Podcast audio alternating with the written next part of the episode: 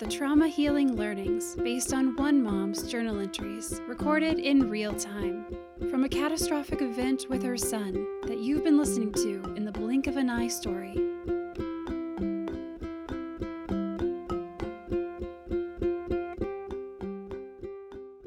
Trauma Healing Learning, Season 2, Episode 9 I Don't Want to Talk About It.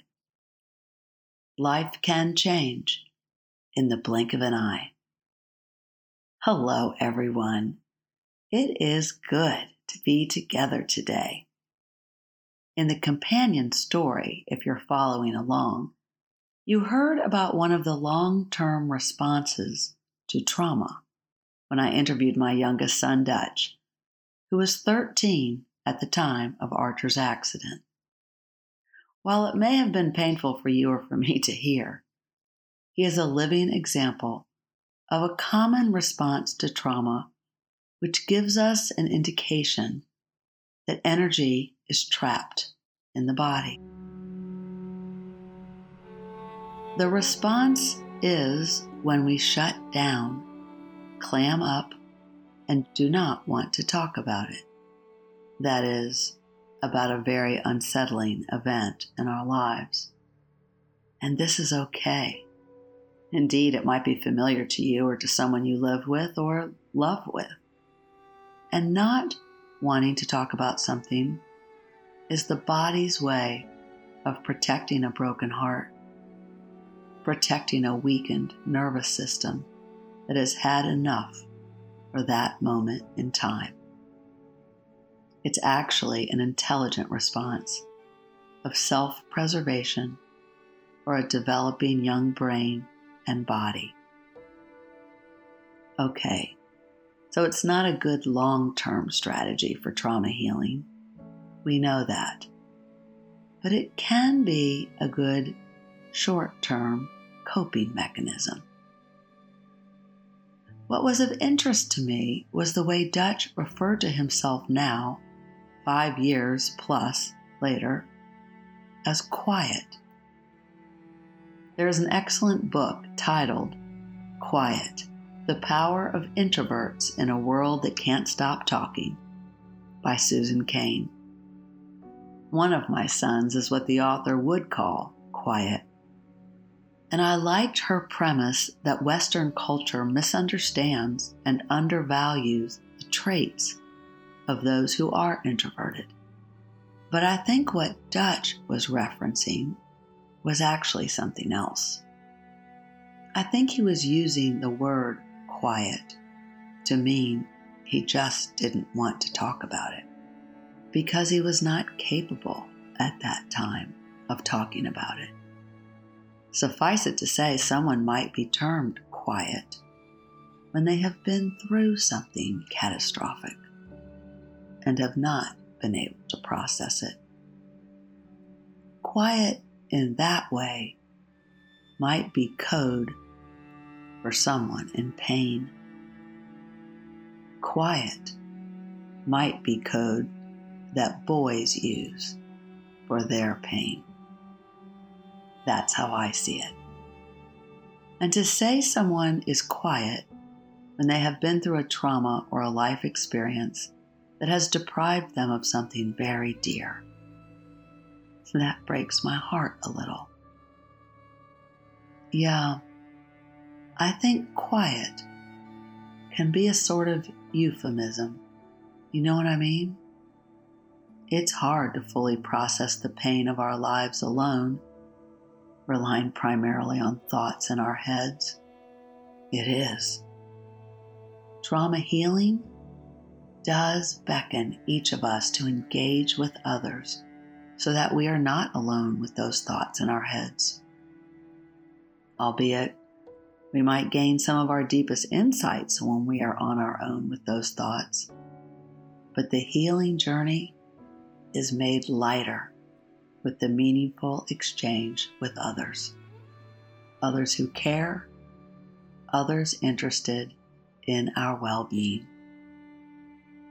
we might be more trauma informed in our immediate response to others in trauma when we allow and encourage them to ask questions, even unceasingly, about what has just happened.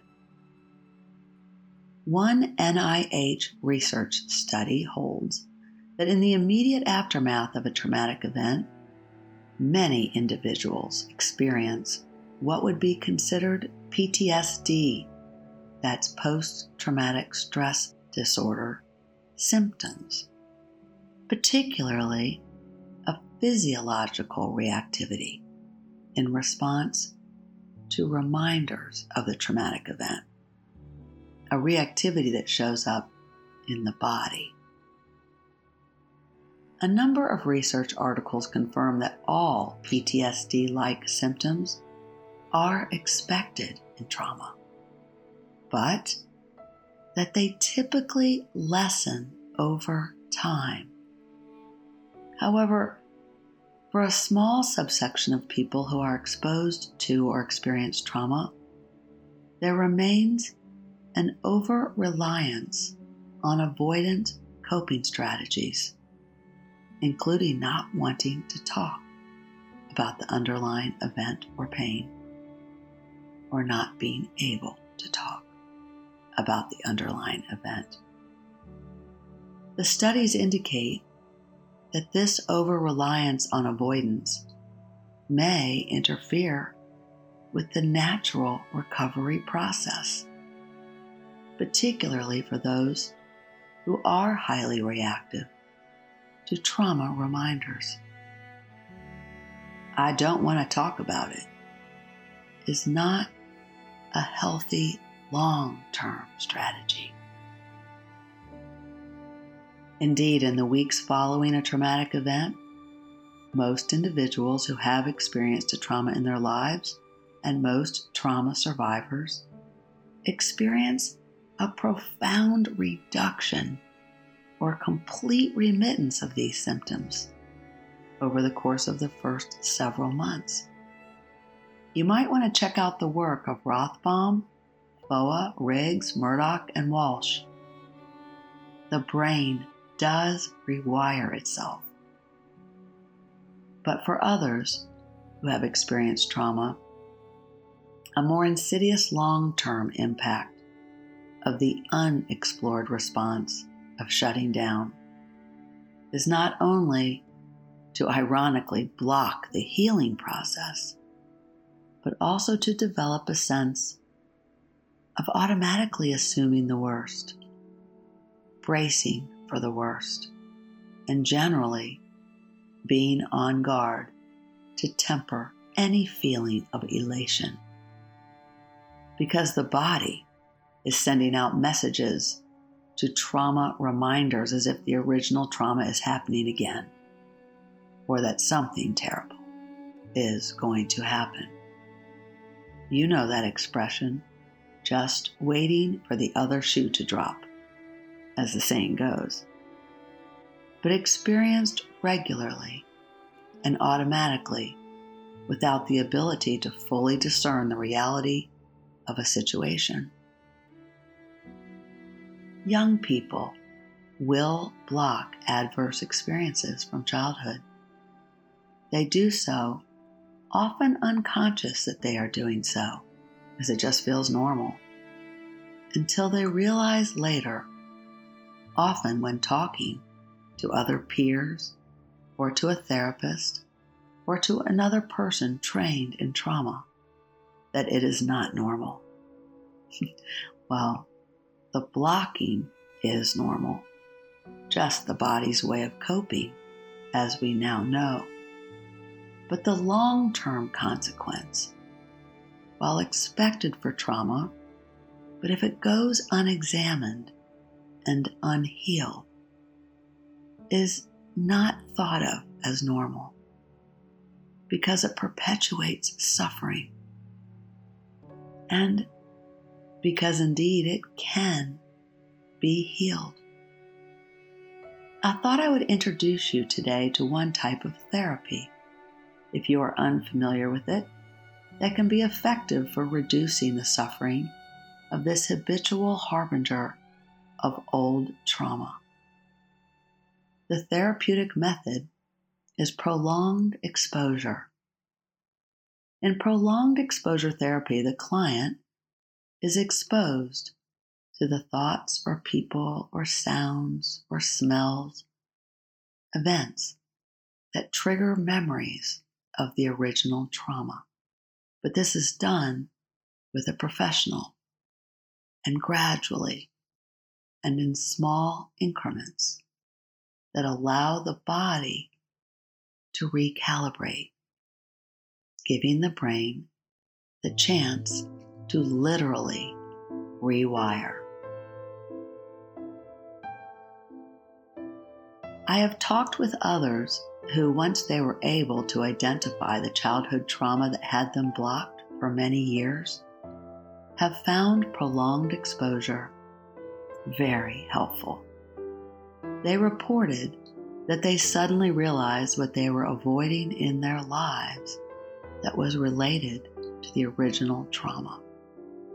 For some, it was a relationship with a significant family member who was part of the underlying traumatic event that they had been resistant to. And after the therapy, such resistance was mediated. Yes, emotional blockages that have physical and psychological manifestations can be metabolized slowly and intentionally through the body over time.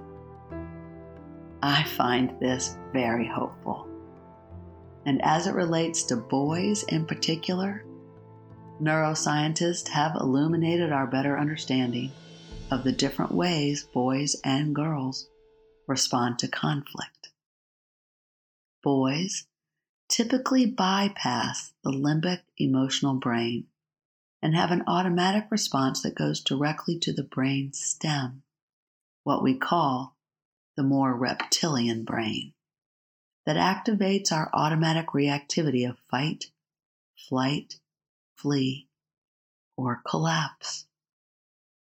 I have often wondered about the I don't want to talk about it for boys and for men who have experienced trauma as little boys.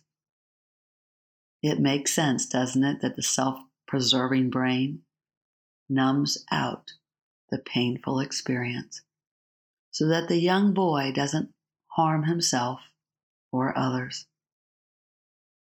We now have other pieces of the puzzle to know that such avoidant behavior related to emotional pain only harms long term healing and relationships. Let's all be compassionate and encourage our loved ones, our friends, ourselves, and especially our sons and husbands and male partners and male family members to talk about a long ago memory that was unsettling and traumatic. Encourage them to talk with anyone they choose, perhaps a professional. Let them know about prolonged exposure therapy. Give them a gift certificate for a massage after they see a therapist, since we know that trauma healing is through the body.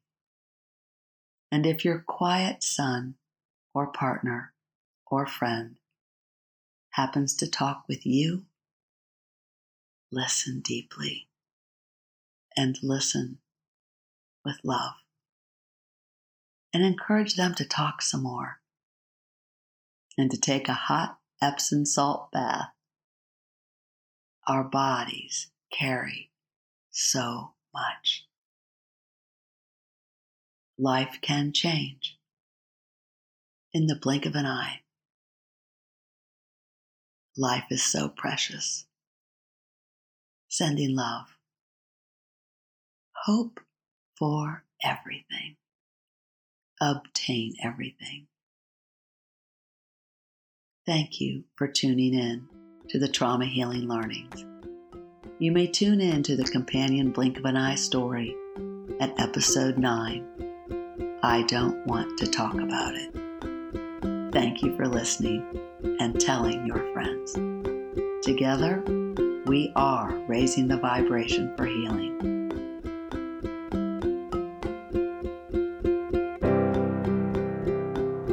You've been listening to Blink of an Eye.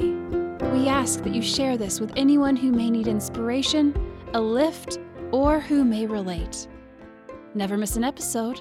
Listen on our website, blinkofaneyepodcast.com, or subscribe on Apple Podcasts, Spotify, or wherever you get your podcasts. This episode is sponsored by Baltimore Mediation. For 28 years, Baltimore Mediation has served clients worldwide by facilitating negotiation breakthroughs, believing in their capacity for meaningful face to face dialogue. You can learn more at baltimoremediation.com.